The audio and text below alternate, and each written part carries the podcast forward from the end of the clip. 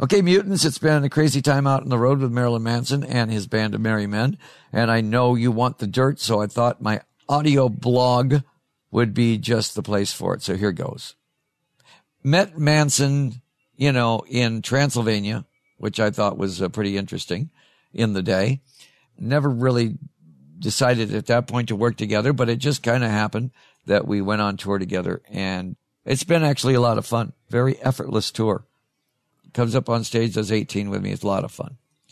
We had differences in the press before, but all of that calmed down. There's a lot of respect going back and forth. Of course, I'm uh, sure a lot of you minions got to see Marilyn when he was on the road with my friend Rob Zombie.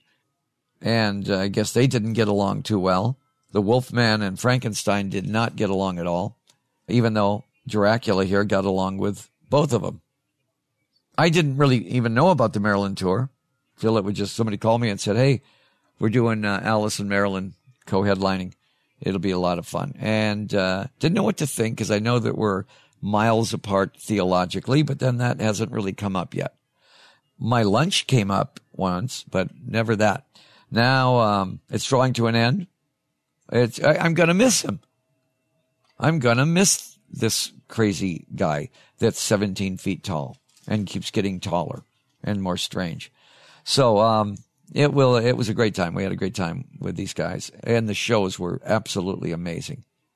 It was the same thing with Zombie. We had, we had his audience and my audience mixed in together. Same thing with Manson, his audience and my audience. And it really, really worked really well. Don't forget my uh, tour carries on after we're through with Manson. So check nightswithalice.cooper.com for tour dates and updates. It'll be a, certainly a lot longer show now. And, um, We'll put all the stuff back in that we took out for these shows.